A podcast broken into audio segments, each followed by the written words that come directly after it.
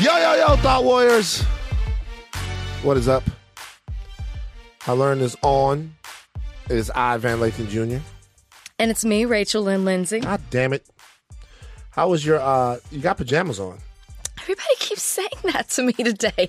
This is a fit. I mean, and I didn't say it's bad. You know what I mean? said- Like I got buttons all the way down. It's matching, so it gives this appearance that it's like pajamas, but pajama E. it's um it's a set. It, but look, what's wrong with, are you, do you get mad that people say it's pajamas? No, but I you know when I bought it, it didn't cross my mind. Yeah. But it's crossing everyone else's. It's crossing everyone else's mind. It's pajamas. Yeah. Pajama. What, what, what material is it made out of? I don't know. I'm not good at silk. This, silk? but the pants are not. The pants are not. Who makes it? Who makes this? Alice and Olivia, What is that? a store. It's Alice and Olivia. hmm It's like a store where you it's Women's stuff. clothing, Women's clothing. Is it like brick and mortar or is it online? brick and mortar, both, but brick So and mortar. both. hmm Um, I don't. I don't know some designers. I mean, this isn't like Rodeo Drive, Yeah. but you know, they've got great women's clothes. Does that go for about 500? 500? Five? Does it go for five? Six?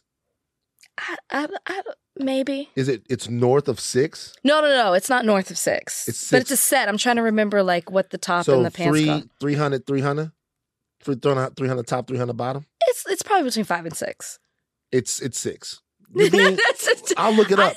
Donnie, go to Allison Olivier. this is old. Already doing it. Yeah, Donnie, like come Donnie, on, Donnie. Donnie, go to Allison early. Olivier and see how much Rachel paid for her pajamas. This is an, it's probably on sale. This is old. hmm You know who I didn't know was making clothes? Who? Victoria Beckham. And why did you find that out? Were you Because- shopping for someone? So look, so check this out. There is this great guy that Kalika watches. His name is Hot Lamond. Have you seen this guy? No. Hot Lamond on YouTube. This guy is my Hot or hawk? hot, hot, like hot. Oh, oh, okay, like Yeah. Hot's Couture. This guy is my friend. I've never heard anyone talk about fashion and be as fucking compelling as this guy from Hot Lamond is, is on to. He sits down and he talks, and it's him, his face, and then there's things that are running behind him, different pictures of people that went to different stuff. He likes probably about five percent of what he sees, but it, but it's so constructive. Speaking of constructive, we have Soledad O'Brien, the amazing Soledad O'Brien, Yes. on the show later. We're going to talk to her about the documentary she's executive producing, The Rebellious Life of, of Rosa Parks. Mhm. Her show, matter of fact, that is kicking CNN's ass, um, syndicated show, and the state of the news right now. right. Um, so that's later. But Hot Lamond is the name of it. Have you you see him? I'm looking at him, but it's wild to me that people have these huge, this huge presence on YouTube, and I've never heard them before. He's the fucking man. well, I'm that? gonna, I'm gonna go down a dark hole later about so him. I'm, I'm Kalika's watching it. Sometimes we'll be driving somewhere, and I'll be like, "Yo, put my homie on." I don't know nothing that they're talking about. Like, put my homie on, put him on, and then like he says wearing Victoria Beckham. I'm like, Victoria Beckham, like Mhm. she makes clothes, Mhm. and they're good. and then I get treated like a moron. I get treated moronical. I get treated. Ka- Kalika go, "Oh, you didn't? Yeah, for years now. like, uh, cool, whatever. Who plays off guard for the Trailblazers? That's yeah, nuts. Yeah, yeah. I don't know. Victoria Beckham been making been making clothes. Nice. Who is the winningest coach in NFL history? See, but I get, but I can't do. But I get treated when I don't know fashion because she is a fashion expert. She is. And then like, She helps me. yeah, she watches Hot Lamont guy. You you you should watch him. He's great. I, you know, here's the thing. I'm not. I'm into fashion, but I'm not like a fashionista. I need help. I need the help of a Kalika to help me with my closet and what to have and Mhm. what to wear. Like this, what I'm wearing now is mannequin shopping. I needed an outfit quick. I went into the store. I got it. It fit great and kept it moving. That's Yeah. why I don't know a hot Lamont. A Hot Lamont. Hot. Hot. hot, Hot. hot. How you say that, Donnie? Hot, Like hot. hot, Couture. You had it right the first time. Hot. hot, Hot. hot. Donnie. Yeah. Yeah, you Hot keep lo- Lamont? you keep over there googling for this outfit. I'm struggling. Van, did you have a good weekend? I was on the road, man. I'm getting sick of being on the road, man. But you got, but like you have a beat right now, right? Like you can, ta- you're not going to be traveling for a minute. Um, Oh no, you got a show to promote. I gotta, yeah, man. Like I gotta, I gotta like a uh, hot la mode. Is it Lam- hot, hot la mode? I said mond I, it's okay. I found him. the man. Um, I don't, I, I don't like, I don't. You know, I was, I was in DC. You know, I was in Atlanta, and I love those cities. Actually, I'm gonna be honest with you. DC is slightly better than Atlanta to me. I'll be real. Would you like to say why? I just DC better, man. Atlanta great. Two di- two different vibes. DC is good, man. I, I fuck with DC so heavy, man. Like DC is great. DC be uh, people in DC are still kind of friendly. You know what I mean? I mean, don't get me wrong. You'll get your ass lit the fuck up in DC. You'll Mhm. get clean fucked over. Mm-hmm. All right? But DC is just great, man. Like especially CBC weekend. You walk around CBC weekend. of course. It's like dressed up black people everywhere. The thing I let me tell you what I love about places. I love black people. Shout out to Revolt. I go to Revolt, right? mm-hmm. I guest hosted Revolt Black News last week. Shout out to uh to Monique. Shout out to Ali. Shout out to all the people over at Revolt, right? Shout out to everyone, man. I go over, I'm in the Revolt Black News office. I'm getting ready, I'm doing my thing, I'm trying to squeeze into my clothes. And I just hear a black lady singing a song. You know that you remind me. I'm like, Jesus Christ. Where the niggas at? like being around black people just it's an all black space i don't know who they're gonna get to go down there and be the permanent host of Revol- Revolt, black news but that's such a good job just go around there and talk about black the blackity black Who was hosting it? uh, they've had Ebony K. Williams. That's what I amazing. thought. Ebony K. Williams is there for a while. You know, Yeah. there's a lot of people down there. But shout out to Kennedy. Shout out to Rochelle Ritchie. Uh, shout out to Bree Harmon, who doesn't work at Revolt anymore, but uh, Kennedy. still yeah shout out to all of the people down there making it happen man it's fucking great man just like black two black ass cities black black black black What I love about DC is you can go into a bar and they're like, I'm an attorney, I'm a lobbyist, I'm a politician. I'm that's impressive to me. You Mm, know what I mean? yeah. Like I'm I'm in a bar, black people, Yeah. and they're talking and you know, like they're just everybody's doing something. Everybody's a mover and a shaker. Yeah. That's what I like about DC. i mean i don't I, you know i like regular niggas so i don't have to i don't like i don't like go I love to see like people doing their thing. doctor lawyer type of situation I had just never I uh, had never seen Rachel that until I went to DC. I had never seen that. you had never And seen I was impressed. successful negroes blacks Everywhere I turn. That's true. Because like in Atlanta, because they because they're because well, see, in Baton Rouge it's a mix because it's a very black city. Baton Rouge fifty five percent black. I didn't know that. Yeah. Okay, 55%. So you go to Baton Rouge and sometimes it- you you see it, but you don't see it like you see it in Atlanta and DC. Mm-hmm. Mm-hmm. Atlanta and DC. Atlanta, you could be. You could live out both your dreams though. Atlanta, you could be a doctor and a scammer. You know what I mean?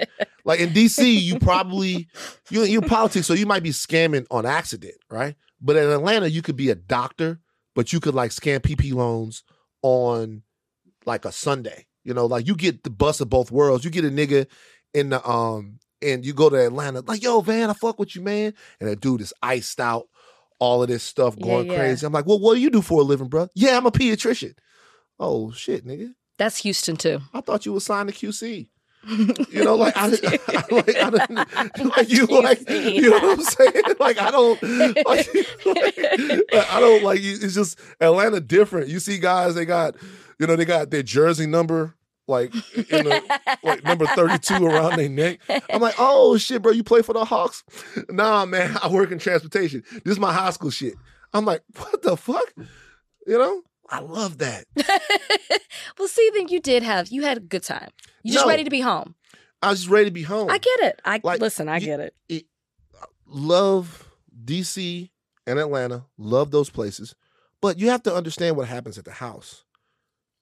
Bozeman, Bozeman, the dog, you know, it's just the dog is so loving. He's been coming over and kicking it with us. Yeah, I heard, I heard that. I heard that there was some static. With who? Bozeman and Brownie. I yeah, heard, I heard Brownie. Brownie. try to bite Bozeman. he did. He tried to bite his heels.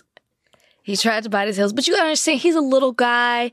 He's protective. He didn't know Bozeman like that. But Yeah. Bozeman and Copper are like thick That's- as they- thieves. Yeah, they they cool. Yeah. It's like House of the Dragon. Did you see House of the Dragon yesterday? Oh my gosh, I'm so into the show. You have to under, you have to understand. I binged Game of Thrones Mhm. all the way up until the last season. Last season, I watched in real time. So this is the first time I am experiencing this franchise every single week. Ryan and I are so into it. Mhm. Peak white mess. Peak whiteness. And I love it. Love it. It's so good. I will say, and so that that remind when the kids were fighting, Mhm. you know, that reminded me kind of Bozeman and Brownie going. Who was it. who? Who got their eye- Oh, spoiler alert. Who got their eyes sliced? You can't do that. Okay, are you are you, You- you- well, Rhaenyra telling or are you or or you, or, or, don't or Alicent? Look, which one are which who's let- fighting for who? I, I would say really everybody all fucked up. So it don't matter who. you- Rhaenyra's. like like like you, you could be Rhaenyra's. I'll be Alicent. So you the greens and the blacks. I'll be the greens. You could be the blacks. Everybody's all fucked up. but listen, the spoiler alert thing that you just did, you can't. I working in the fandom space. There's so many things that I get my ass kicked on the internet about all the time. Right? Still, it comes to the territory. Of But course. nothing is more serious than spoilers. I don't come from a generation where people care about spoilers. Like with me, you Oh. like I remember my, my homeboy Ryan went shout out Ryan fucking Davenport. My homeboy Ryan went to see Independence Day with some ladies. hmm And I couldn't go because I had baseball, pissed off that they went. But then I was like, fuck, tell me about the movie. And he told me the entire movie. And you were fine. I was cool. Still it went did to see nothing it. but make me more hyped to go see Independence Day. He told me the beginning, the middle, and the end of Independence Day, and I still went and saw the movie. Now, if you even tell people that Will Smith is in Independence Day, I don't want to spoil. so you can't, you can't do Donnie. You gotta, ble- you gotta bleep that out, or else we'll I say whole- no. As no, the rule is as long as you say spoiler That's not the alert, then you're free to say anything after that. It's not. I thought that that was the case. The spoiler thing, the show just came out yesterday. Like, don't So press It's play. It's mad people that still haven't been able to watch it. They're gonna be all on our asses. But this is my thing. You need to stay off the internet. You have to stay off Twitter. I agree with you. TikTok. If you haven't seen a show, it's fair. Like if you, you're asking for it, you're asking for it. If you log on, it's gonna be there. It's trending. yeah. this is House of the Dragon. I, I have a forty-eight hour rule. If you're a big fan, you gotta you got forty-eight hours. or you're not a real fan. Yeah, or you're not a real fan. Now, hold on. If the movie's in theaters, that could be different because maybe you can't get there. no, you know me. can't get I never child care. Right. But if you, if the, if it's on TV, 48 hours, you got to be able to have seen it. Yeah, we went out of town in Palm Springs this weekend. Still came home. And You went to Palm it. Springs? We did. We went for a wedding. Oh, It was good to get away. You like that? Yeah. What was It's uh nice. what was the weather like in Palm Springs? hot. The wedding was at 4:30. Hot outside. White, right? In White the people? white people. Yeah, because only they would do something like that. Well, uh, my friend said they were. sh- He goes, "Were they straight?" He's like, "Only the straights would do that." yeah, Yeah. yeah. Only Yeah. like you have to be white and straight to have a wedding at slavery times. like 4:30 in the heat, cooking, that's slavery time. cooking, You know what I'm saying? They probably and we were dressed in all black. It was like a black attire. Everybody had to wear Oh, they, black. they was they fucking with y'all. they they they're I'm doing really that. thinking about that. They, they're That's fucking with y'all. They're like, oh shit, wow, we gonna watch the niggas sweat. You and Bryan sitting back there drinking Gatorade while people getting married up there trying to stay hydrated. was lit. Oh, you got lit up. You drank a lot. Lit. Hmm. It was the heat. Yeah. And the tequila. That's such a good time. Yeah, so you're drinking again, huh? When did I stop? Hmm. Donnie, Was I s- did I stop? Donnie, Yeah. remember that show Intervention? stop. I do. no, Yes. Donnie, Yeah. enough. Remember that show Intervention? Saying, Enough. That's why you're still over there looking for this outfit. Donnie, you got see Donnie, bro. Enough. You could, this dog find the outfit, dog. Shout out Lamont. I actually stopped. It was hard to, to find. I feel like uh, Donnie, like I was said, taking up too much of my time. Donnie said, I said, fuck that shit. I got other stuff to do. All right. Uh big deal of the day. Now I'm gonna be honest with you guys.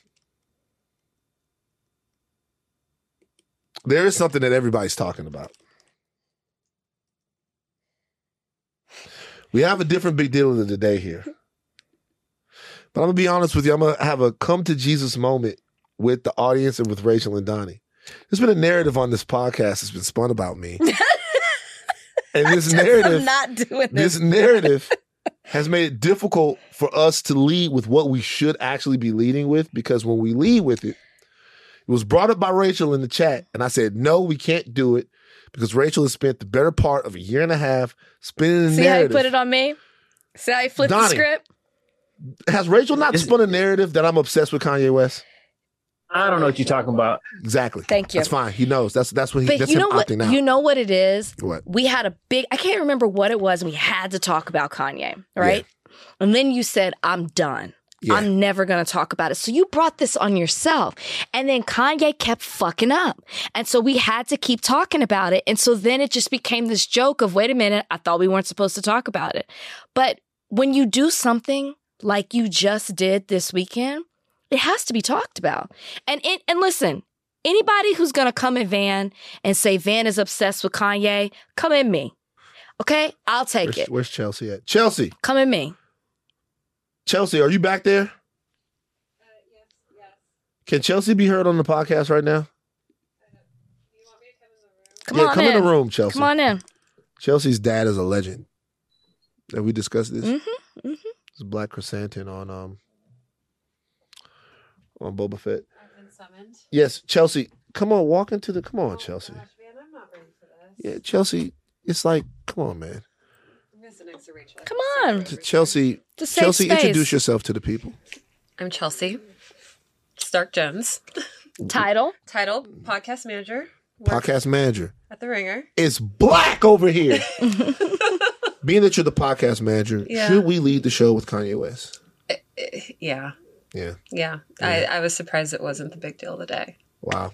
Mm-hmm. Wow. Well, Somebody vetoed it. Uh, I vetoed it because of narratives. Uh, Chelsea, everybody, uh, Chelsea is the podcast manager. She is the boss. So she says we have to discuss Kanye West. Mm. We're going to do that on the other side of this break. Your big deal of the day. This episode is brought to you by Cars.com. When you add your car to your garage on Cars.com, you'll unlock access to real time insights into how much your car is worth. Plus, view its historical and projected value to decide when to sell. So, when the time is right, you can secure an instant offer from a local dealership or sell it yourself on Cars.com. Start tracking your car's value with your garage on Cars.com. This episode is brought to you by 20th Century Studios' Kingdom of the Planet of the Apes. As a ruthless king builds his empire at the expense of the remaining human race, a young ape will fight for the future of apes and humans alike. Kingdom of the Planet of the Apes. Enter the kingdom in IMAX this Friday and in theaters everywhere. Get tickets now. All right. Your big deal of the day. Kanye West seen at the Balenciaga show in Paris with Candace Owens wearing shirts that say White Lives Matter. That is all you really need to know for an intro. Counselor Lindsay, you have the floor. I'm gonna throw it back at you Who? because obviously, when you wear what when you're Kanye West and you do anything, it's gonna garner attention, Mhm. big attention. It's gonna be trending. We haven't seen that. Oh, I should say it's it wasn't the Balenciaga show. It was the Yeezy season nine presentation in Paris. oh, so it was his own show. It was his own show. So I'll go back into this. It wasn't Balenciaga show. I saw him in the Balenciaga. He looked like a transformer. But far be it from me to co- comment on fashion when it comes to him. I'll be wearing this shit every day. But it was the Yeezy season nine show where he wore this. So I should say. Sorry about that. Yes. Um, so anything Kanye West does is going to to trend, especially because we haven't seen him as much. He's just now kind of coming back uh, full force into media attention. Um, but when Kanye West does something controversial, people are very quick to make excuses for it. And this is where I'm going to throw it back at you Sure. people always want to say, oh, that's just Kanye West genius. Yeah. That's just Kanye West being smarter than all y'all. He's got intention and purpose behind what he's doing and it's bigger than than just this. Yes. It's bigger than just the White Lives Matter shirt. It's bigger than Candace Owens standing next to him wearing a white shirt with black writing. He's wearing the black shirt with white writing. They're, you know, side by smi- side smiling at each other. Obviously, you have Candace Owens there. You're making a statement as well. Um, for you, do you look at this as something that is genius slash maybe performative and that's just Kanye West? Or do you look at this as something that is extremely detrimental to the movement and the culture? So I don't think that there is a movement. Okay. Um, I think there was There a was a movement, movement, and okay. now we're in between movements. Um, I, I've talked about that. So let's so let's run down a list of things here. Mm-hmm. So Kanye West wears a White Lives Matter shirt. You have people that say white lives do matter. Obviously, homeboy of mine said that on Instagram. You heard me. Uh, Yeah, who are you talking to? Oh, my can you man say Jack. it? Yeah, my man Jack. Jack doesn't care. Me and Jack were uh, talking about that when um when I got here. Uh, so there's two parts. So, well, what is he? Is he being for? Is isn't he? Isn't what he's saying true? White lives do matter. Boom. The second part is he's just trolling. Uh, he's just using this as performance art. He's just using this to draw attention to himself. Okay, so let's say that that's true. Okay. Let's say that Kanye West doesn't really mean what he's saying, and he's using it to draw attention to either the Yeezy Season 9 launch or himself in general. Let's say that that's true. And he doesn't really believe that in his heart. Okay. If that is the case, that's 150,000 times worse. Mm. So I just want people to understand what that would be saying. If in fact Kanye West, because let's let, let's look at what the White Lives Matter situation means, and I talked about this on Instagram, but I'll say it again. No one is saying that the average white life or the white life or a white life of a white person doesn't matter. Right. No one is saying that. Right. Nobody is saying that whatsoever. Black Lives Matter has nothing to do with the individual life. Black Lives Matter, not the organization that you guys can have your own critiques and your own opinions about. The slogan Black Lives Matter is an affirmation. It's a revolutionary affirmation um, in terms of our station here in America. It's saying, hey, we matter. You have to consider us before you kill us. You have to consider us before you legislate to us. You have to consider us before you speak about us. You have to consider us before you portray us. We matter. Mm-hmm. And the history in the United States is obviously at cross purposes to that. We've had no um, control over really how we were legislated to. We've had no control over the environmental conditions in our community. We haven't had no control over our lives or the pursuit of our happiness, and we've had no control over our economic conditions. Like we haven't mattered because we've always always been dictated to. Mm-hmm. Right? So Black Lives Matter to me wasn't it just about uh, police killings. It was about like establishing the fact that we have a voice Right. and we have power and we have agency in this in this country as well. So when people say white lives matter, what they're attempting to do, in my opinion, is to recenter white people in that conversation. It's to say that you don't get to have this conversation with America. You don't get to have this dialogue with America Right. because you can't have a dialogue in America, black people, that doesn't involve you navigating around white people. You have you can't talk to someone, right? We have to talk around somebody always. Black Lives Matter might not even be a con- like a statement that's a conversation between black people and white America. That's a conversation that could be be- between black people and other black people Mm-hmm. to make them believe that we matter, to instill pride that we matter, and make you go to the mattresses about the fact that you do matter. So when you say white lives matter, what you're attempting to do is essentially white supremacist because you're depowering this other me- message. You're saying, hey, it's not about you, it's about us. And not this is not even all lives matter. So let's make a distinction here.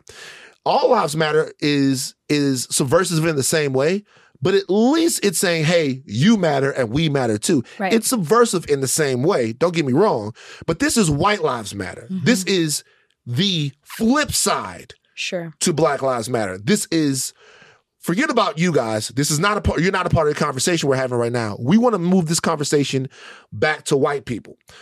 My point, even when I was talking about the Bill Maher thing, is whenever black people have had the conversation about themselves, America has always found a way to recenter white people, to recenter the people in their country, in their society, who mm-hmm. they feel actually do matter.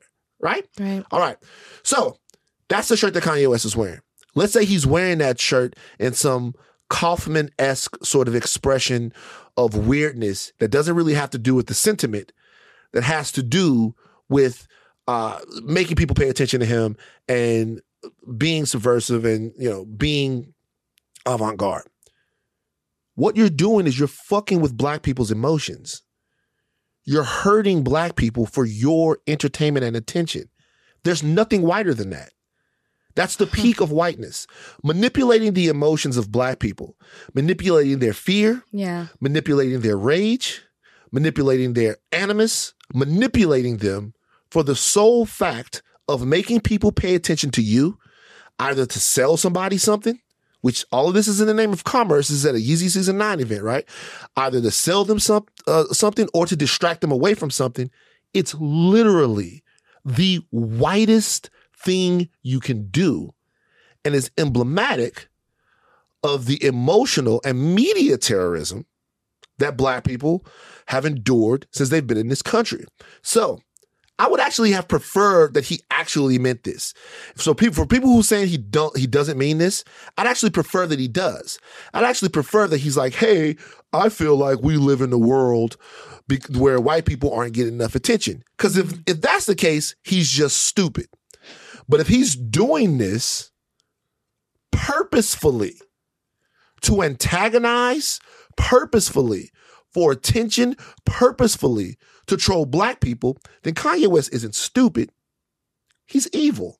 Mm. It's an evil thing to do for no reason on a Monday for niggas to have to wake up fucking mad. And how much of it are we gonna take? Mm.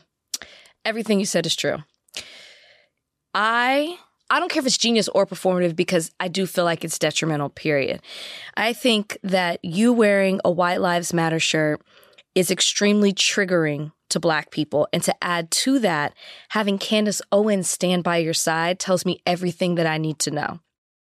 It goes beyond him saying, oh, this is because because my next question is, is he selling these shirts? They were wearing them. Do we know this? I don't know. He's wearing them. People were wearing them in the fashion show. He's wearing them. She's wearing them. Are you trying to sell this?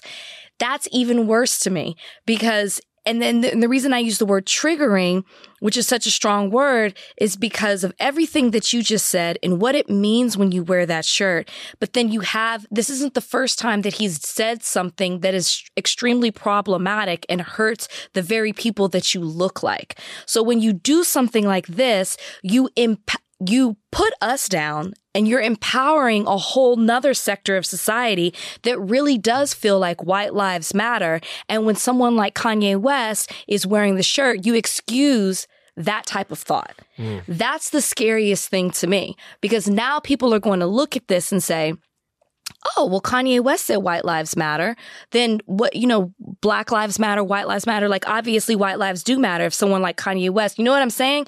That's, that to me, especially where we are right now in our society, him wearing the White Lives Matter shirt is extremely purposeful and it is intentional. And to do it where we are right now in our society, I think says everything that we need to know about Kanye. And I will go ahead and say, I do think he's evil. You, how many times is he going to do stuff that's triggering and problematic to black people and you continue to excuse it as not you but just in general excuse it as oh it's something else. No after a while you have to start believing that this is exactly who this person is. I don't care what the purpose is behind it. What you're doing is extremely damaging to black people. And it, it, it if it's going to put us down and empower them i don't understand how else to look at it. Yeah, so I, I I think that this is probably more nuisance than it is damaging to me. I think Kanye West is becoming a pest. it's beyond that to me I I think that we I- understand what you're saying. Um a pest to who a pest to fuck niggas like me. He's a pest. It's like oh, Jesus Christ, like this motherfucker again. You know, I think I think he's becoming a pest. I there's just very me- there's there's there, eh, when we talk about things that are that are dangerous, I, I do believe it is the concept conceptually it is dangerous. It is evil, right? But I think it's probably less dangerous because I think he's such a buffoon type character that not many serious people take him seriously. I think hearing having to hear what people on the right or specific young white kids who don't fucking have a clue about these things, with young black kids either, I think it's probably more of a nuisance than it is something that's actually dangerous. I think uh, when he was getting involved with the Trump thing and all of that stuff, that was actually dangerous because Donald Trump has the ability to make uh, an impact on so many people's lives and to run America into the ground because he was the president. So I think that that was actually dangerous. I think a lot of these antics now are just, they just show to me that he doesn't really have a real connection with the black community. He is disconnected. When I say the black community, I mean the not so much the large diaspora of thought that represents blackness. I'm saying the the average black person that I know don't want to hear no white lives matter shit. Sure. And and maybe there is a whole contingent of niggas somewhere that when we're talking about what we need, go, hey shit, but what about white people? We gotta consider them. You know what I'm saying? I think there's a lot of younger people who are like that. I, well, I, I don't know those younger people.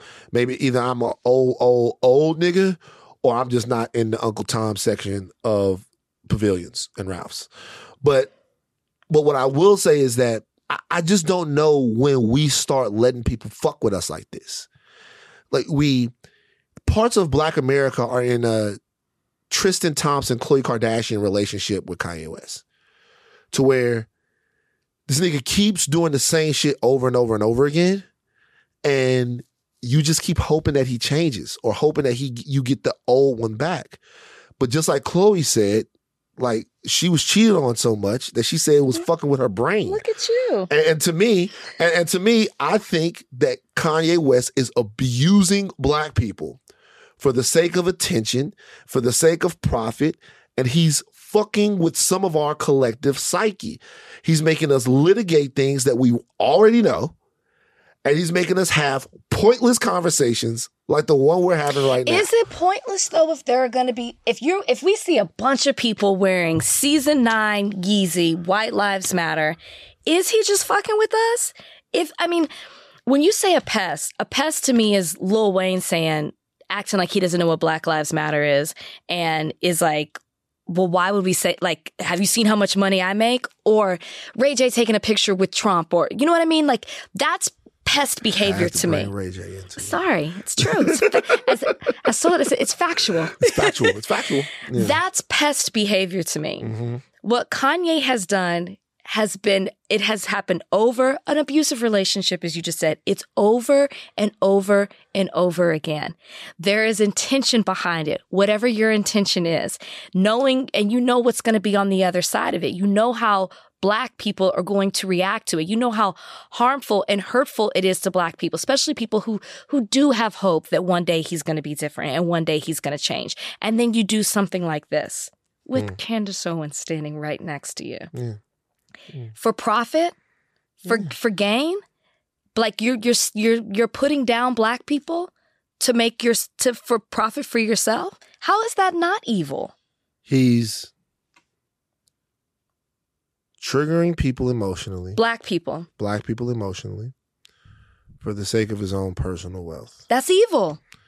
It is evil. I said before it's evil. Time will tell how consequential it is, how much this actually matters. That's all I'm saying. When I, when I, what I would like to do more than anything, because I understand this, what I'm trying to say is I would like us to break free from caring. And we've tried to do that on this podcast, and we failed it. We failed the podcast. And I again. and I'm at fault because I want to I want to bring it up and I want to talk right, about it. But I, you, you- but it's not your fault. We have to talk about it, right? Mm-hmm. That's what that's it's our job. I would like us to break from free, guys. He's gone, and not only is he's gone, but he been gone. This is not the first time we've had to do this. This is not the first time we've had to let somebody go. We've let plenty of people go. We've let them go. Just let them go. You know Keep what? Going. You know what I think gives people hope is between this moment when he left social media, when he went to rehab, I Mhm. believe that's where he went, yeah. to now, in between, he was saying a lot of stuff that sounded pro black. What when he was in the fight with Adidas? What was he saying? No, I don't remember. he was when he was talking when he was like posting pictures of people and he didn't want his kids to have a certain education and he was talking about you know like Kim and the family and everything he was saying was like about blackness. I'm not saying I agree with this. I just think that there's some people who are like, okay, he's come back. You know, he's pro black. He wants his children to make sure his children don't get don't lose their blackness and and what they're doing. That's the kind of message he was putting out. And then he does this. Yeah. And that's why I think it messes with people. But Look, um, you know, you guys get robust on this. Talk, talk your shit.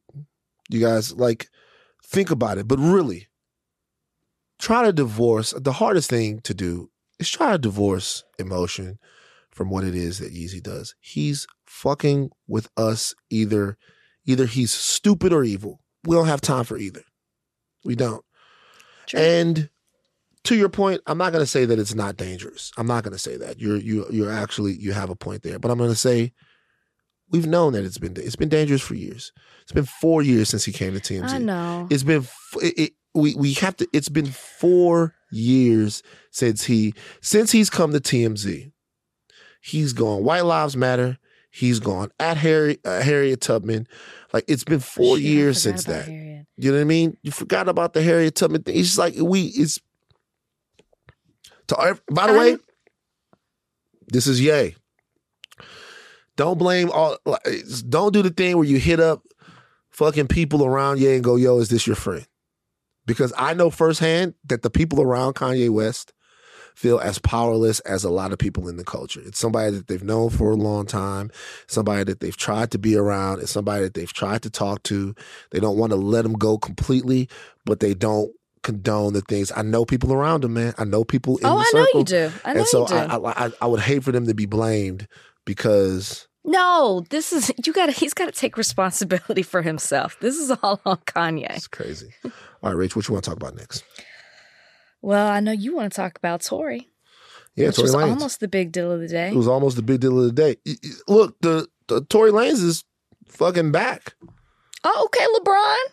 I, I, look, well, I- it's not me making Is the he decision. back? He just had an album last year. He ain't gone anywhere. Sadly, he's like No, that's not what I mean. news. That's not what I mean. What I mean is that Tory Lanez, whatever whatever cloud that was hanging over Tory Lanez from the Meg thing, is obviously over because look, Tor- the thing that happened with Tory Lanez was that because of the allegations made by Meg Thee Stallion, and we should say that Tory Lanez is still awaiting trial Yeah, under allegations that he shot a black lady. Okay? yes, She has not backed off her story, right. Meg Thee Stallion, not once, Mm-mm. that she was shot by Tory Lanez Mm-hmm. after a wild night in LA during the pandemic. Mm-hmm. Okay. So after that happened and she made that accusation, the penalty that Tory Lanez uh, had to go through wasn't so much the legal penalty because we haven't gotten there yet. It was a social penalty. It's been 50-50. Well, at first, it wasn't. At first, in the months and weeks right after that, you could not have been someone with a large platform going, yo, I'm still fucking with Tory Lanez. Like, you couldn't have done With it. the large platform, sure. yeah, I'm not talking about the guys on Twitter that got, you know, Because it was 50-50 then. pictures of Donatello from the Ninja Turtles in a kufi as their AVI. I'm like, I'm not like I'm not talking about them. I'm saying that like pe- most people that were big mainstream stars w- didn't want to be next to Tory Lanez. That's gone. Oh, that only lasted a few weeks. A month. Oh, I think it lasted what may, longer than that, Rachel. When did he do this? This was last year. When did he when did he allegedly shoot her? Last year. No, this is 2020. Was it 2020? Yeah, we was Okay, locked two years- down. two don't years go, ago. No, don't go to nobody's house. Remember? That's right, because they shouldn't have even been at her at- Yeah. at, Kylie's house. Yeah. Two years ago. Gosh, I can't believe it's been two years. Mhm. I don't feel like it was that long. I I think my issue, well, one of my No, issues Rachel, with when Tory. that happened, I wasn't fat. Okay. That's been a while, man. Cupcakes take time to build up. Hostess cakes, hostess cakes. They taste so good when they bake. Hostess cakes. Is this a real song? I made it up when I was a kid. I didn't know you were gonna say when you were a I kid. made it up when I was like nine.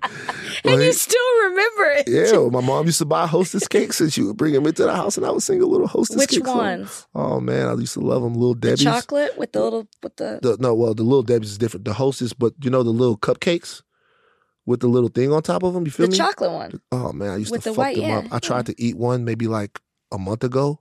Fucking tastes terrible. what the fuck? But They were good. Yeah, they, they were, were- good. yeah, but you were saying, um, what was I saying? I just feel like it really wasn't that long that people started to wait to endorse Mm, or collaborate with mhm, or hang out with Tory Lanez. mm. I think I just personally from and and maybe I just I forgot.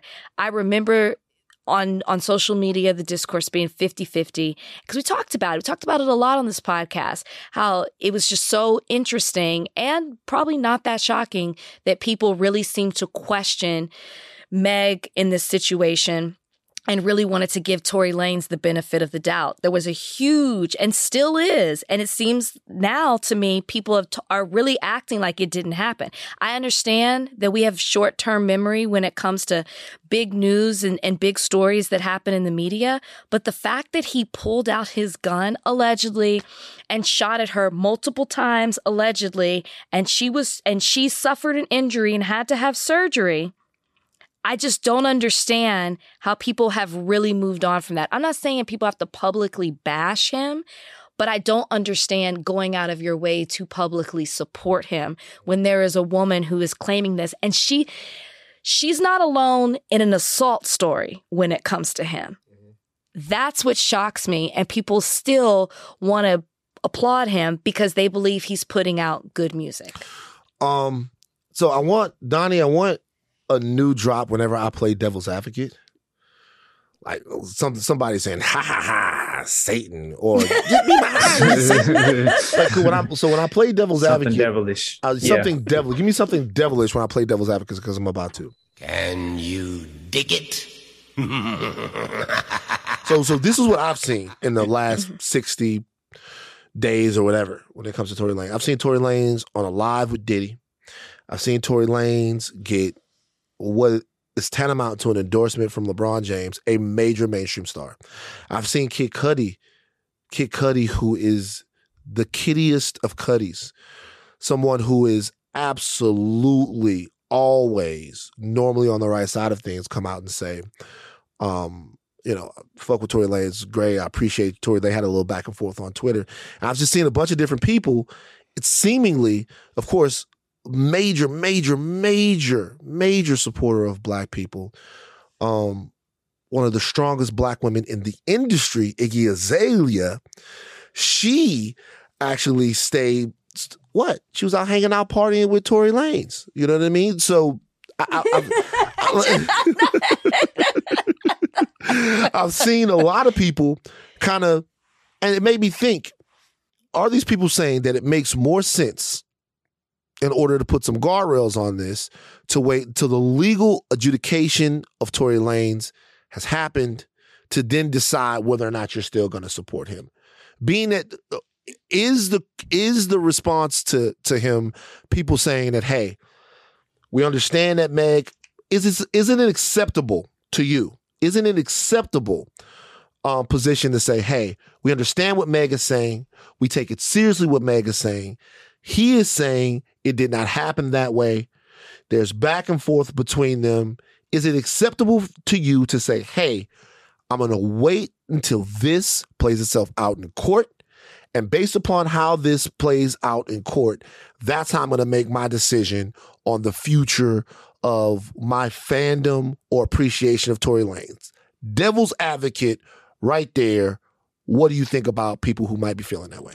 I think you can feel that way and not go out of your way to support him. Mm. So if you I think that feeling every the way you just explained that is totally justified. You can wait for it to we do it all the time. We wait for the legal system to do its thing, to run its course. But that doesn't mean that you have to go on lives, play the music, their music on your social media and talk about how they don't miss, which was a poor choice of words. No shit, we know he doesn't miss. He shot this woman allegedly in the foot twice. Like you don't have to do all of that. I I would be so upset if you were my man and you were playing Tory Lanez like that because there is this black woman out there who is claiming these things that he allegedly did and Yeah. has not, you know, has really been emotional about it, has talked about it. You know, she did the interview with Gail, but not being super messy about it. I feel like she's explained why she tried to protect him, which was really powerful and meant a lot too. How, you know, as black women, this is what we feel like we need to do. She didn't want to see, still, even at the end of the day after he shot her, she's still claiming she didn't want him to get into a worse situation with the police. She was scared for him as a black man. But ultimately, you know, she needed to tell her side of the story. I just don't understand how to me when you align yourself with someone who has these type of accusations against them to me you're also sending out a statement towards Megan Thee Stallion. I, that's that's just how I see it. I can't separate the two because it's not like they got into an argument. It's not like they had a bad breakup and you're picking sides. The allegations are huge when it comes to this. Yeah. And so if he is found guilty, then what? Now you're just gonna see. Th- this is why I don't think it will change how people are. If he is found guilty, I think people will continue in the exact same way they wow, are. really, you do? I really do. Yeah. I really Even do. someone like a LeBron James. yeah. So you think that if Tory Lanez is is is found guilty of shooting Megan Thee Stallion, you Once he think Le- serves the time, I think people will just be totally fine. He served his time. Hmm. Or whatever his punishment is. Maybe he doesn't get time. Maybe he's on probation. Okay, the court made its decision. I really do. I think if you're gonna if you're gonna support it now, I think you'll support it then. I think people just it's very Hollywood, Mhm. right? People want to forget it because he's a famous person or he puts out good music or you think he's funny. It's just a Hollywood move to me. You know, part of this is also is that there's a human thing to worship talent. That's a human thing, right? Oh my God, this person did all of these things, but Jesus Christ, they could write an amazing sonata that made me feel in this real Not a sonata. Yeah, sonata. Um, but there's that's on steroids sometimes when it comes to us. Like black people, or at least let me talk about my my community, my family, like when I was growing up. Somebody's talent was such an important um part of their humanity. Like what you could do. I remember hearing about uncles that like it's like, yo, this guy did this, this guy did that, this guy did this. But let me tell you something, man. If you put a pencil in that boy hand, you should see what he could do with that pencil. Like, could nobody draw? I learned about people through descriptions of their talents and also, and, and oftentimes, descriptions of their wasted talent, right? Mhm. You'd hear Mhm. somebody be like, oh, he was dead before you, uh, uh, before you were born. And like the first thing you would you would say about him is, man, he could drive, man. I tell you what, I seen him do all kinds of crap. And that's how I would learn through people by like legends of like what it was that they could do. The first thing I could learn learned about my father from all of his brothers and stuff was that he was a fucking amazing athlete, right? Mhm. And the fact that my dad was talented in those things like really was the building block of our relationship in a way. I didn't get learn, that. I didn't learn about my father's trauma and other things about him till much later on. I learned about what he could do on the football field and what he could do on the baseball field, right? Mhm. Uh, and so I think that because a lot of times white America has valued us based upon our talents. Like even if you watch Roots, like you know, you you see, hey, I'm just saying, man. You, you look back at slavery, it it was like it took a specially talented black person Mhm. to catch the eye of white people. In Django, even in Django, if you go back and look, look at it, he goes, there is that one nigga in 10, that one nigga in 10,000, that one nigga in a million that can do all of this different stuff. Mhm. Mhm. That didn't get made up. They really felt that way. Most black people fucking suck, but there's a Eddie, there's a Sammy, there's a Michael Jackson, there's a Lena Horne, there's all of these people that are a credit to their race, as they used to say. Sure, they're the exception. They're the exception. So I think what we've started to do is we've started to sort of kind of look at things like that. We've sort of kind of decided to say that, yo, man, this person is all fucked up. This person is all fucked up. This person is all messed up. But look at what they can do. They're not completely devoid of humanity. Look what they can add. Look what they can bring. And for a long time, we fought for those people. We fought for them because like they'll fuck up and there'll be fuck ups that we can understand and we still need to come them to come back. I think That is not Tory. I'm not saying that it's Tory. But what you're saying is true. what I what I'm what I'm saying is that I think it's a notion we have to let go of. True. We have to peopleize people, Yes. and some And really not glorify. and some really talented people are going to make incredibly bad decisions, and some people who are not especially talented are going to do grandiose, amazing things because all of that's subjective anyway. So you know, people that have that that want to wait and see uh, on Tory Lanez, that's their prerogative. People that say, "Hey, Tory Lanez shot Megan, and I believe Megan," that's their prerogative too. But you are making a choice. Yes, you are. You and are. I just want to make sure everybody understands. I choose. I understand that it might not be true. There could be some, something could be mi- mistake. I choose to believe Megan Thee Stallion. I choose Yep. to believe her. But understand, it is a choice. Like LeBron Oh, James. LeBron James and the rest, they made it. They made a choice to say, "Hey, it doesn't. I don't think he did this. Uh, whatever, whatever. I fuck with his music. Boom. That endorsement. That endorsement. That's a choice. Yes, it is. A bad choice, I might add. Uh, what you were saying about glorifying people, totally Kanye West. The way Yeah. we glorify people in the culture, totally Kanye. Um, also, just to note, Tory Lanez, let's not forget he is under investigation right now for an alleged assault on August Alsina. August Alsina. Let's, yeah, August Wait, Alsina. wait, wait, Dapgate. Dapgate, yeah. August Alsina apparently walked past uh, Tory Lanez at a ba- at the back of a uh, concert. was Was it a concert, concert? yeah. Back of a concert. Walked past him. Tory Lanez got mad, followed him outside. Allegedly punched him. Uh, August Alsina posted pictures in an elevator with blood dripping from his lip. Looks like something else was going on with his face. And he has publicly said that Tory Lanez assaulted him. Beat him up. Beat him up because he ain't give him the dap. We'll He's see. got this. this- we're, I'm seeing a pattern. I'm seeing a pattern. Yeah. Um. All right. Uh, so- so next, I told you guys we're gonna bring you Soledad O'Brien. Um, Soledad O'Brien who's doing amazing, amazing things. She's always done amazing things. One of the latest amazing things that she's done is the being executive producer of the documentary, "The Rebellious Life of Rosa Parks." We talked to Soledad about this amazing documentary. We talked to her about her career in media. We talked to her about media sources that you should be able to trust and how she gets her news. Um, on the other side of this break, we'll talk to her. This episode is brought to you by Hyundai. You could be doing anything this week, right? You've got work, errands, friends, and a whole lot of fun in between. That's why the 2024 Hyundai Santa Fe is the capable SUV that's built for your life. With premium interiors, available wireless charging, and room for your whole cargo and crew. Okay, Hyundai. Visit HyundaiUSA.com to learn more about the all-new 2024 Hyundai Santa Fe. This episode is brought to you by Etsy. Looking to instantly upgrade your Mother's Day gift from typical to meaningful?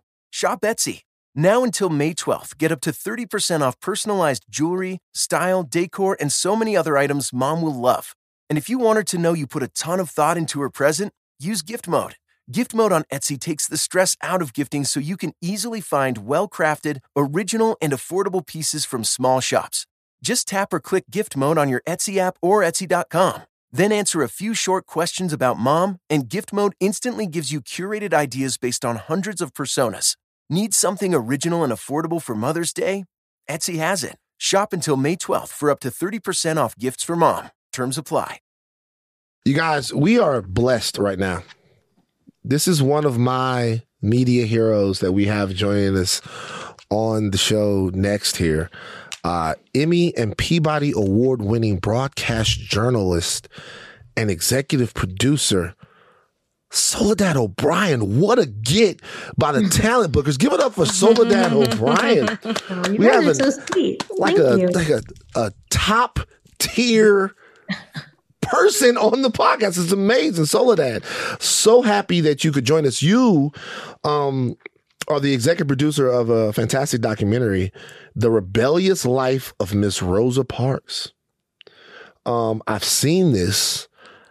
I was amazed at it. What made you decide to delve into a life that, in many ways, is so familiar to us? We think we know the story of Rosa Parks, but then I realized I really don't. Like, Yeah. what jumped out uh, uh, uh, about her life story to you? Yeah, the documentary is based on a book by the same name uh, Mhm. by a woman named Jeanne Theoharis. And um, Jeanne is a, a professor and she's done a ton of research. And she started tweeting about kind of all the things that people don't know about Rosa Parks. And she was going back and forth with a woman who would become one of our directors, Johanna Hamilton. And Johanna was, you know, would say I, there were there's all these things like she considers herself a well-read, thoughtful person. All these things she just didn't know about Rosa Parks, and we knew it was an interesting um, concept when uh, Johanna, our director, and um, Yoruba Richen as well, uh, our other director, uh, came to us with this project because there was just so many things that we all thought we knew about Rosa Parks when actually there was a lot we didn't know. And I was kind of interested in the why. Why is everyone so comfortable with this take on a woman in this one little snapshot, right? If you ask anybody, whether it's a child or an adult, they'll say, you know, she was just one day she was tired and she just didn't want to get out of her seat, Yeah. you know, and she she wouldn't give up her seat on the bus. And you think like her her value to the civil rights movement is from this to this, when, when in actuality, Rosa Parks was a complete badass. I mean, she literally was an, an, an activist, a, a, hardcore activist. I mean, this is a woman who who was supportive of the Black Panthers and of Malcolm X as much as uh, Dr. King. And, and she believed, you know, by any means necessary meant by every means necessary. And so she was very open to try to end what she had experienced her entire life, which was white supremacy and a lot of violence starting from the time that she was you know raised by her her grandparents so we were very interested in not only what was her life like then uh, but also why is it so comfortable for people to believe that civil rights you know the accidental narrative like one day i was just sitting on a bus and all of a sudden Yeah. know, this major litigation just sprouted out of me being tired after a day of work. She would say of that day i was tired but no more tired than i am any day of work. You know i was tired of being treated badly. Mm. and you know really she was just sick and tired of how black people were continuously and consistently and systematically discriminated against in america and so you know that's what made her sick not my feet hurt which i think is the narrative that we get Mm.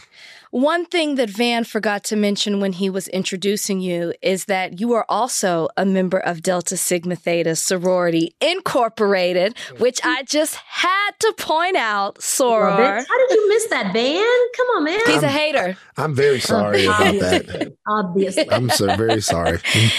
Uh, Rosa Parks is somebody we find, I think, one of our Black historical figures that we're so fascinated with, but we don't know, as you just spelled out, a lot about her. In doing your research and putting this all together, what is it that you found the most fascinating about Rosa Parks? So at one point, you learn that uh, Rosa Parks, one of her jobs as, as secretary of the NAACP, is to go and capture stories of people uh, who've been who have complaints in some cases very you know lots of violence that they're experiencing. And there's a woman named Recy taylor who is a black woman who is raped by three white men. And uh, they tell her if you tell anybody we will kill you. And rosa parks gets on a bus and goes out to visit her in kind of a rural place quite a distance and sits down with Recy to capture her narrative. And i found this so moving because first of all i think as a journalist like it's kind of what you do you know, Recy Taylor knows there's no chance at all that these men will get that she's going to get justice. Not going to happen, right? Like realistically. Um, Rosa Parks is there taking down her story of what happened to her. also knowing never going to see justice. And yet they do it because the facts of the case matter. Like Recy Taylor's story matters. Even if she's not going to get justice today, or maybe not in 10 years or 20 years or 30 years, eventually people will under. I, I just, it was just so moving to me to this idea of like, we're going to capture your story because the truth of what has happened actually matters. It does matter. And um, I just I got very emotional about that. So that was one thing. And then I think the second thing, which I think was true for a lot of the women who worked in the civil rights movement, their contributions were literally never really considered. Um, even those who worked very much in support, and then those who were very much out front. Someone like Rosa Parks, you know, she never worked again after the Montgomery bus boycott you know, we don't tell that part of the story. As a kid, I never heard that part of the story, right? I heard she sat, she was tired, then there was a boycott, then some legal stuff happened, and then racism was solved. You know, but you don't hear actually she could never find employment again, nor her husband. And one year they submitted a a, a tax claim for seven, just under seven hundred dollars. You know, this idea, you know, like the cost to Rosa Parks was so high, but we never talk about that at all. And as much as people were making money, giving speeches, et cetera, et cetera, she wasn't getting any of that money. So I think both of those things really point mm. to a woman who had a ton of courage. I mean, how do you sit down and say, no, your story matters. Tell me what happened next. Tell me what happened next. Tell me what happened next, right? When everybody knows those guys aren't going to get any penalty, there'll be no justice in that case. And yet, that's what she always fought for. Like, it's not going to happen in my lifetime, but it matters. And so we're going to go ahead and do this. I just find that I find that that that to me speaks so much to this woman who's just hardcore. Hmm. Yeah. You you mentioned, and that, that was going to be my next question. You mentioned how the contributions of women uh, from the civil rights and Black Power eras aren't sometimes centered or uh, prioritized or discussed by us in any way. Like if you start naming names, you Medgar Evers, Bayard Rustin, Stokely Carmichael, uh, Malcolm X, Dr. King, but like Ella Baker and Fannie Lou Hamer and Rosa Parks and so many other women. Um, it seemed like we skipped their chapter in history. How important is it for us now um, that a lot of these people have transitioned into becoming ancestors? How important is it for us to tell these stories and really contextualize uh, a lot of women's contributions to that to that era um, in a real uh, sort of like in a realistic way? How important is it for us to tell their stories? Yeah, it's it's crucial. I mean, partly as a reporter, I just think the truth matters, right? Like yeah. what happened, what factually happened, who was there, who did what. That's what I always want to know. But certainly, I think the narrative around this like accidental activism is just BS and it needs to be nipped in the bud, right? That that activism is hard and intentional and strategic and takes decades, right? We learn through this doc that Rosa Parks was literally working for years and years, decades before the Montgomery bus boycott, right? That that this was something that actually took a lot of time and a lot of effort. And also, you know, you learn a lot about hypocrisy the day they were laying Rosa Parks uh, uh to to rest you know there was this big line in the in the capital of people who are coming to pay their respects that was the same day the supreme court was working to overturn voting rights mm. you know like the day mm. that the people were saying the nicest things about rosa parks with their left hand with their right hand they were literally undermining the very work that she did and so i think there's a lot of just brutal honesty in, in Rosa Parks's work and what she believed in and what she stood for. And I, I guess I've always just been like, no, I, I want the, the brutal honesty. I, I want to understand really what happened and who was there and who did what. I think that that's really important. Mm. Yeah, I want to talk about that because I, you know, going to PWIs my entire life, there were only a certain number of Black historical figures that we learned about. And it always seemed to be the unproblematic. Or the accidental, as you said, black figures. Rosa Parks we learned about, but like you said, it was oh she just was tired and she was sitting on a, on the bus. We've talked like about it. Grandma. She was someone's grandma who just got tired yeah. one day. Yeah, and we talked about this on the podcast about how um, Dr. Martin Luther King Jr. and how we kind of the, the story is retold in a in a where he's just this nice man who was just you know it wasn't the the depths of it, and I, I feel there's a statement by you saying the rebellious life of of Rosa Parks, or I mean the book, and now you know this the the documentary. Can you talk a little bit about why that is? Like why do Yeah. wh- why do we do that? Not us, but you know. us, right? Not us, but us. Um, I, I think it's intentional in a lot of ways. I think we try, we as a whole, as people, try to make it palatable. I'm, I'm not sure George Bush would be honoring Rosa Parks if what was front and center was her work with the Black Panthers. Mm-hmm. I, I'm, I'm, I'm pretty confident that she would not have gotten all the accolades she got from the various um, schools where she won honorary degrees, and she got a lot Yeah. uh, if it was all about well you know she was tight with malcolm x like i think i think we we as a whole like this very sanitized version especially when it comes to rebels and i think especially when it comes to women. And so what, what i always thought was interesting was that was never her strategy right? She wasn't a person who's like listen i'm meeting with the black panthers on the sly. Don't tell anybody. She was through her entire life a, a, a, a very hardcore activist. And and however people took her um, you know that was sort of their problem what they Yeah. didn't understand. And so I, I really love that about her. There's a great part in the doc where these students are looking for her to to help them with a project that they're doing. And they're kind of like rosa parks. Well you know we'll never get rosa parks. She's just been part of this massive boycott. Like she's this famous revered figure.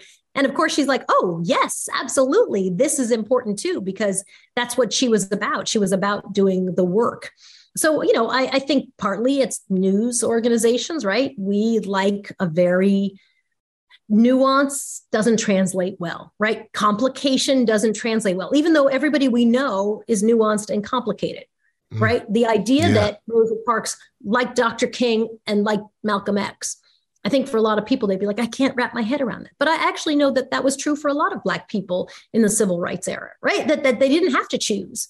They understood they were trying to get to a goal. And and I, I sometimes believe that news is like no no no it has to be what is the clear arc what is the single hero story? It went from this to this to this. Heroes should be perfect. They should be easy. They should be grandmas. If they're women you know they should cause no problems. And look then it ends like this and it all resolves. Mhm. when the reality of human beings is much more messy and much more you know just more more complicated than that. So i think all of us news media and everybody else they they like that narrative they like a nice easy narrative and it's it's an easy sell and you know what i always thought was very interesting was claudette colvin who was really the first person to sit on the bus right she was this Yeah. teenage girl as you know um, the interesting thing to me was that i never knew that she actually worked with rosa parks Yeah. Mm-hmm. they knew each other Mhm. Yeah. it was so fascinating. I, I mean, I knew that she had been first, and often she was left out of history in a lot of ways. But but that you know she was a, a, a student, a protege of Rosa Parks, made a lot of sense to me. Right, that there was this real network of people who were trying to make change, and I, I just think the facts of the case are always important. Um, I want to pivot really quickly because you were such a reliable and remain such a reliable voice in the news for so long. Such a straight shooter. Not like such. A, a- like a such a no, su- shooter. such a God rest her soul. such a trusted news source. No, I just always knew that I could count well, um, you. on you to give straight, unvarnished, um, real news. Now, that is not the case as much as it used to be. Soledad Yeah, people are have con- changed a lot. people But are the, the, confused. the business has changed. The business has changed. If you were to recommend one source out there for people to be able to go to that source and get news that is nourishing, that is as unslanted and unbiased as possible, is there a place right now where people can go and get real, informative, smart human being making news? So my answer may not make you happy, but I like to watch everything. Like I love Roland Martin. He's got a great show. It's really important and really good. But I also feel like, but you also need to know what's happening in the New York Times. I have friends who are like, I'm done subscribing from the New York Times. Well, don't. You should know what they're reporting on and you should know the mistakes they're making and the things they get right. Uh, Washington Post, watching every cable. T- I watch everything. You I watch Fox every- News? I do, only because some of that stuff is just craziness. I mean, really, it's just the weird. They had Kellyanne Conway on, and they were just talking about what are they talking about? The uh, she was talking about how people are afraid to make the sign of the cross at dinner or something. Now I'm like, what are you talking? First of all, as you know, I'm you know, my mom was Cuban, so like Catholics, especially from Latin America, we cheer when the plane lands. Yeah. we, we praise the Virgin Mary before we eat. Like, what is she talking about? It's so nutty. It just, it literally is just insane. And and I listen, I I I, I talk to people who will say to me, I've heard that New York City is basically a war zone. And I'm like, literally live in Harlem, the subway. It's fine. It's I got a smoothie today at the shop down the street. Right. Went grocery shopping and got grilled shrimp. Like we're good, you know. Right. But people have lost their minds. And and obviously they're they're leveraging off of that. But I so I would never say one. I think you have Okay. to really be a knowledgeable consumer. One thing that does not work um, I think I know is the the yelling congressman, right? Like this guy's on the far left and this one's on the far right, and we're going to spend the next four and a half minutes yelling at each other, and then I'm going to say, "Gentlemen, we got to leave it there. Thank you so much." for tuning in." You- You're laughing because this is we love. To we love to have more time with both of you guys. So spirited, but we're gonna have to yeah, leave it there. we'll see you next time. Thanks for joining. You know, and it's just such a waste. We started doing our show, matter of fact, where we were like, we're actually going to educate people. Like Mhm. that's the we have a mission of the show. And if you lie, you don't get on. We don't even have a lot of politicians on. Like this idea that politicians must be the center of a story is just not accurate. Mm. You can e- explain what is happening to people. You don't need to have booked some random congressman from the state of Florida. I promise you, it's not helping your ratings. It's I just agree. stupidity. Yeah. And so, you know, I think just rethinking what, you know, how you're getting information and then being able to be very knowledgeable. I'm not, the thing I always tell people, and I'm on Twitter, is like, what is the framing? Ask yourself all the time. So, how is this framed? Is this framed like, wow, sounds like the police department wrote this entire story? Right. right? Like there are great reporters everywhere and there are terrible reporters everywhere. And so you just have to say, like, let me be a good consumer you know, of news. You know, I, I've had friends who will say to me, you know, the only place to get a great, you know, get great jackets is such and such really expensive, fancy store. And you're like, no, there's lots of places that have great stuff. You just have to be able to find it Yeah. and search for it and know the tricks to finding something good. And there are lots of places that are expensive that have a lot of crap, you know, and, and understanding how to navigate that is a very good skill if you're a consumer of, of news. But uh, to me, it's what is the framing? Why? How is this story framed? And what can we learn about the journalist by looking at through their frame? Why do they always, you know, um, give the benefit of the doubt to Jared Kushner? Why do they always give the benefit of the doubt to the police? Why is everything kind of from this point of view? Who's considered the bad guy in their telling? Who's considered the good guy always in their telling? People are pretty consistent, has been my experience. So that's all. I think people should just be good consumers and read everything. There's hmm. lots of good information. I wouldn't tell you not to watch stuff. I mean, I think Fox is kind of crazy, but it's good to know what your neighbors are watching. Yeah. No, very yeah. On the flip end, then, you said that the business has changed and it has. When it comes to modern journalism, how can it be improved? Oh my God, how much time do we have? Listen, for, I, I think it's a real mistake to put people on who lie. If you lie to me, like if I come on your show and at the end you're like, oh my God, every single thing she said was just untrue, you would never have me on again, right? You'd be like, wow, that was just, we're not doing that again. And and that's and you wouldn't have a person in your home who's dishonest. Like it just, it's crazy to me that news organizations and journalists will interview someone who's clearly lying to them and then move on and say thank you very much and invite them back. They should not come back. It's it, it's it's such a sign of disrespect to be lied to. And the few times i've been lied to i just don't have people back in. So that would be my very first thing. Also i mean again on matter of fact our syndicated show that usually airs on saturdays or sundays we our mission is to educate people. So we're just never going to have people scream at each other. If there's an issue, we're like, so why is housing so expensive? So explain to me what is happening with gas. How do you figure out healthcare? Like, let's answer this question for everybody. And what you end up finding is that you're much less partisan in your delivery because you're trying to solve a problem. You know, I have no idea if half the people I'm interviewing, I, I don't know if they're Republicans or Democrats or independent. I have no idea because we're talking about insulin and how can you get it? Especially if you only make $40,000 a year, $50,000 a year, right? Like we're not talking about, tell me you're angry and you're outraged at such and such. I, I don't care. I want to hear how do we solve this problem and how do we get here? And I think when you have a mission of educating people, you know what our biggest show was? So our show, matter of fact, does really well. And we we beat everything on on cable, CNN. I mean, by a zillion. Shit. well, literally, I mean, not I just. I mean, I'm just being factual. And you know, so sometimes they would talk a lot about their viewership, but like we have literally millions of people, and our, our audience is younger and more diverse as well. Mm-hmm. Our biggest show has been looking at the grid in Puerto Rico and how people who are building solar for themselves were working to figure out how to like work outside of the grid system, which is terrible. Could you imagine going into a newsroom being like, okay, guys, whew, big story. I think we should cover the grid in Puerto Rico and Yeah. how do you get solar for your home? Right. But that's been our biggest show. Wow. The second one was, which so that's two million people who watch that. By the way, CNN wished they had two million people watching it.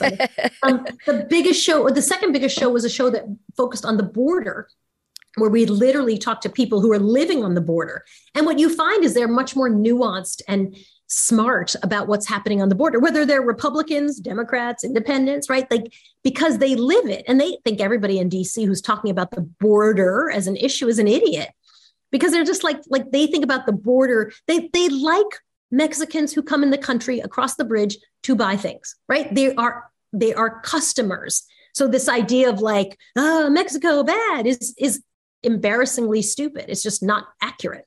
And so, you know, what we decided we would do was to dig into stories and really try to understand them with the people who are in it, as opposed to an elected official who often is not really there to help understand, but talk up, you know, to, to- there's a political reason behind why they're there. They politicize obviously pretty much everything. And it's been very good for us. It's been good for our ratings. And we've tried to help people understand, you know, what is the First Amendment? What is gerrymandering? We keep talking about it, but what is it? Is it good? Is it bad? Who, who does it? Why? Why is it called that? That's kind of a weird name. You know, all these are shows that we've done that help people understand the political process versus, you know, uh, Bob Jones is a congressman from here and Sue Smith is a congresswoman from here, and they're going to fight it out over the next five minutes, Yeah. which is not useful, I don't think. Mm. Wow. Fantastic. Soledad O'Brien, the show, as a matter of fact, it is syndicated, so I'm assuming you have to check your local listings for Yeah. that. Yeah. Um, the Rebellious Life of Rosa Parks is a documentary. I was going to ask you a question that I asked on the podcast one time. It's like a very controversial one got to go, but I don't think I'm going to do it. I don't Go think we're going to go. Yeah, do it. Go ahead. You want to do it? Yeah, Soledad, this was very controversial. It was. Okay. that's okay. We were I'm- just I feel having fun when we did this. So this is one gotta go. Soledad O'Brien's gonna answer this question. Four civil rights leaders. You have to take away one and all their accomplishments. Okay? Well, not four civil rights leaders, four black leaders. These are the four black leaders. Malcolm X, Martin Luther King Jr., Barack Obama, and Rosa Parks. Mm. One gotta go. Look at Soledad. Look at Soledad. She's thinking. It's it's it's controversial. It's stupid. It's divisive. What is your answer, Soledad O'Brien? Listen, I don't think you get a Barack Obama without the other three. How do you get a Barack Obama without the other three? You can't. You feel vindicated? You feel vindicated, I man? don't. I don't. I, I, I, was you see his hands up in the air, I don't- Soledad. I- it's You literally you're you're literally picking people from like the 1950s and then jumping to the 2000s. So no, I, I don't even think that's a good question because it's like I used to always tell Give people like too me. hypothetical, too hypothetical. love Like, it. just, I mean, Yeah. pick a fourth person from the era. Dr. King, uh, the Barack Obama would not exist. And by the way, I believe he'd be the first person to tell you that, right? I think he would too. I, I think if he were sitting there, he'd be like, uh, literally, take me out of the mix because without them, without them, I do not get to be in the role I'm in. So, like, I'm good. Uh, I I think he would say that.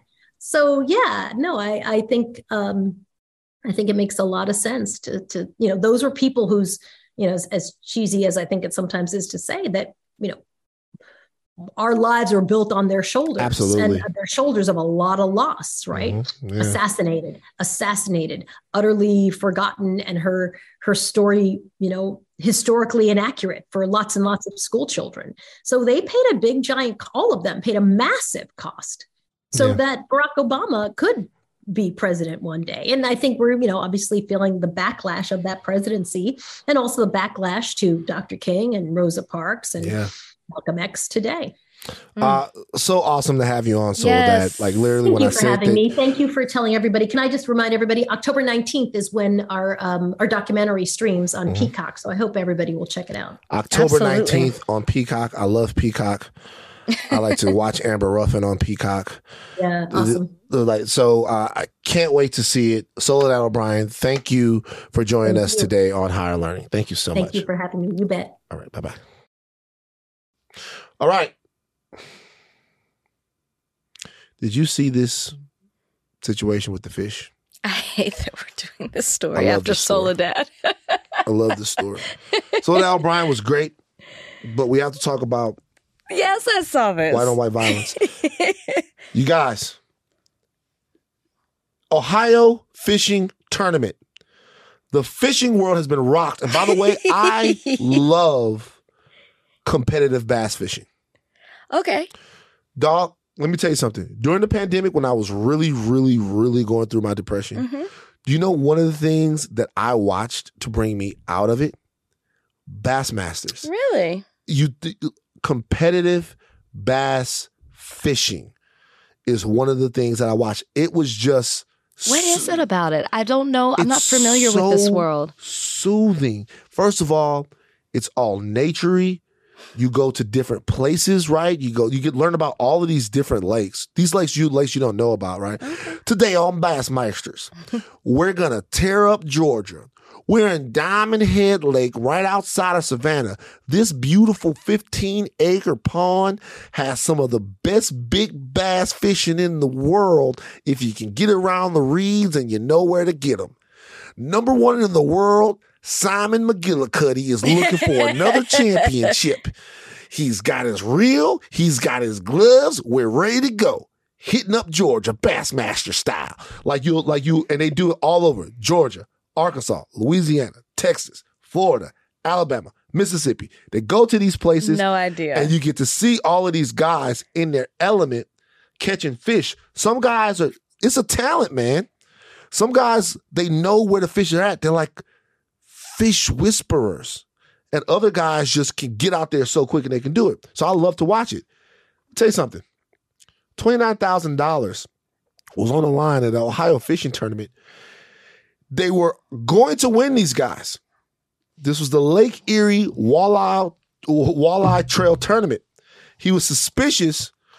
Um, Jason Fischer, the director of this tournament, when one team's fish weighed almost twice the expected amount. The walleye in the bucket looked like they should have weighed around four pounds, but total weight was seven pounds. I can also hear the crowd grumbling like, there's no way, there's no way.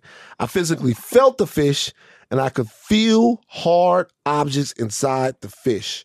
The viral, the videos are viral now when Jacob Runyan, all right, stood by watching this guy take weights out of the fucking fish. What's going on in Ohio? This is such, I am so outraged. In well, the, you weren't alone. uh, in the breach of etiquette with the fishing competition here, Jacob Runyan, you should be fucking ashamed of yourself. At least he showed his face. He stayed there. while they were showing this the the lead balls coming out of the fish and the fillets they had fish fillets inside i guess that i doesn't even seem like that would weigh a lot but whatever inside maybe they're trying to add the cushion to Yeah. the lead ball Right. which obviously didn't work listen i had i guess competition is competition i had no idea that so much money was in fishing Oh, that's twenty nine thousand dollars. Is that's that's not like a big deal. is it not No. I mean, I saw that they said these guys, and that's the other reason people were so outraged about this. These guys have been winning and winning and winning, and there has been a lot of speculation that they've been cheating. Said they've won hundreds of thousands of dollars. I had no idea there was so much money in this. Look, I understand these people being upset. You gotta fucking watch Bassmasters, man. Wait, do we have the audio? Because I want people Yeah, to hear play the- how, play the ang- audio. how angry these folks are.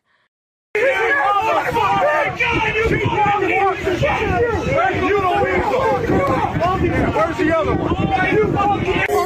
Cops! fucking death, motherfucker! Call the fucking cops! Everybody listen to me right now. Jake, I want you to leave. I don't want anybody to touch these guys. I want you to leave. You need to go to jail! Jason, you call the cops. Call the cops! It's death! It's death! You fucking this is bullshit! Turn him into you done this, mother- It's amazing. They're mad. By the way, Call I- the cops. Call the cops. They should call the cops. He should go to jail. By the way, I'll have you know that Jason Christie of Park Hill, Oklahoma, won a three day tournament, March 7th, Bassmasters, Bassmaster Classic. Okay. He was five ounces better than second place finisher Kyle Welcher. How much do you think Jason Christie won? All right Over three days? Three days. This Okay. is in this is in um this is Greenville. This was in Oklahoma. Okay. Well, I'm- act- wait, he's from Parkville, Oklahoma. This took place at Hook at Lake Hartwell. About presented by Huk at Lake Hartwell. It's Lake Hartwell, Oklahoma, uh, like whatever it was. I have no clue. How much you think he won for finishing in first place? 250. Three hundred thousand dollars he won. Three hundred thousand dollars was the purse that he won. Jason Christie of Park Hill, Oklahoma. Okay, three hundred thousand dollars. Here's and that's the classic, right? So this is a breakdown of the classic. Three three hundred thousand for first. Um, fifty thousand for second. Third is forty thousand. Fourth is thirty thousand. Fifth is twenty five thousand. Now the classic is actually you know like one of the biggest tournaments, but still, they're making money out here with these bass. Bass on your ass. 300,000 pounds on your head. okay. You don't. but You guys don't like to watch bass fishing. Donnie, do you like to watch bass fishing on TV? I don't. I haven't aged up to that just yet. Go fuck yourself, Donnie. It's in my future. Like- I see like it in my Donnie, future, but not Donnie, yet. go. Donnie, I was not expecting Wow. that. And I loved it. Gee, I've been watching Bassmasters since I was in my twenties. You piece of shit. God damn, man! My dad used to watch this shit. You know what, Donnie? Mute yourself. That's actually dope. Um, before we before we leave, I just I do want to I want to play a little bit more sound. Did you see this deconstruction deconstructing Karen? This new documentary exposing white women's role, role, role in white supremacy. I just I want to play the sound. Donnie, play, the sound play right the here, sound. real quick. Many of you would trade places with a black person in this society. Raise your hand. I don't know the answer to that. Well, it's yes or no. How many of you would do it? I know I wouldn't. I mean, I, I, I dated a Hispanic, very dark. No, no, I'm not Hispanic talking girl. about I was Hispanic. going to The question is- that I was going to have children. So I spent many years thinking of myself of having very dark-skinned children.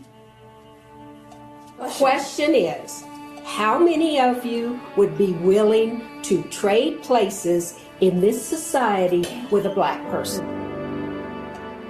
I think I would. Absolutely, I'm gonna say yes. Absolutely. No. Okay. I'm not saying there's not racism. Absolutely not.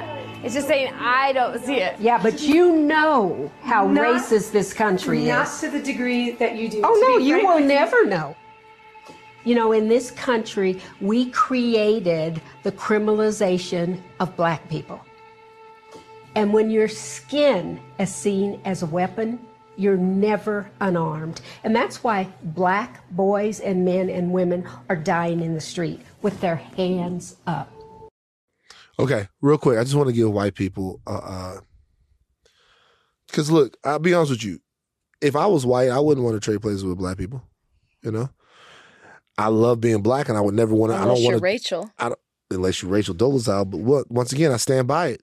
If everything is a if everything is a social construct, then it could all be subverted. Whatever. People didn't understand it. That's fine. I get it. Just me on my little island. Actually, a lot of people, I feel like a lot of people wrote me and totally understood what you were saying. Oh, okay. go I didn't really see the reaction, Okay. but but um, but I just know that people in my family didn't like it. But but but uh, but look, just don't overdo it. Like I, I would want is just say, hey, you know, no, I wouldn't switch places with a black person. Why would I want to switch places with a person that deals with all of this every day? We don't need to know about the Hispanics that you was fucking Or the dark skinned children. the dark skinned children. That's when it goes left. That's when, like your the fact that you was having sex with a Hispanic brother or that you was gonna have dark skinned children, that don't mean nothing, man. That's not come on, man. I just white people just take the easy answer. And even if you're wrong, at least we understand that you was talking your shit.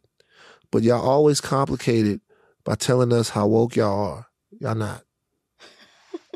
It's okay. It's okay. None of us really are. We all problematic at some point. Y'all not. No, I wouldn't. I wouldn't. I wouldn't trade places. It's fucked up. What can I do to help? Beyond that, shut the fuck up. You're asking for too much. You're asking for too much. All right. Take thin caps off, but do not stop learning. I am Van Lathan Jr. And I'm Rachel Lynn Lindsay. Bye, guys.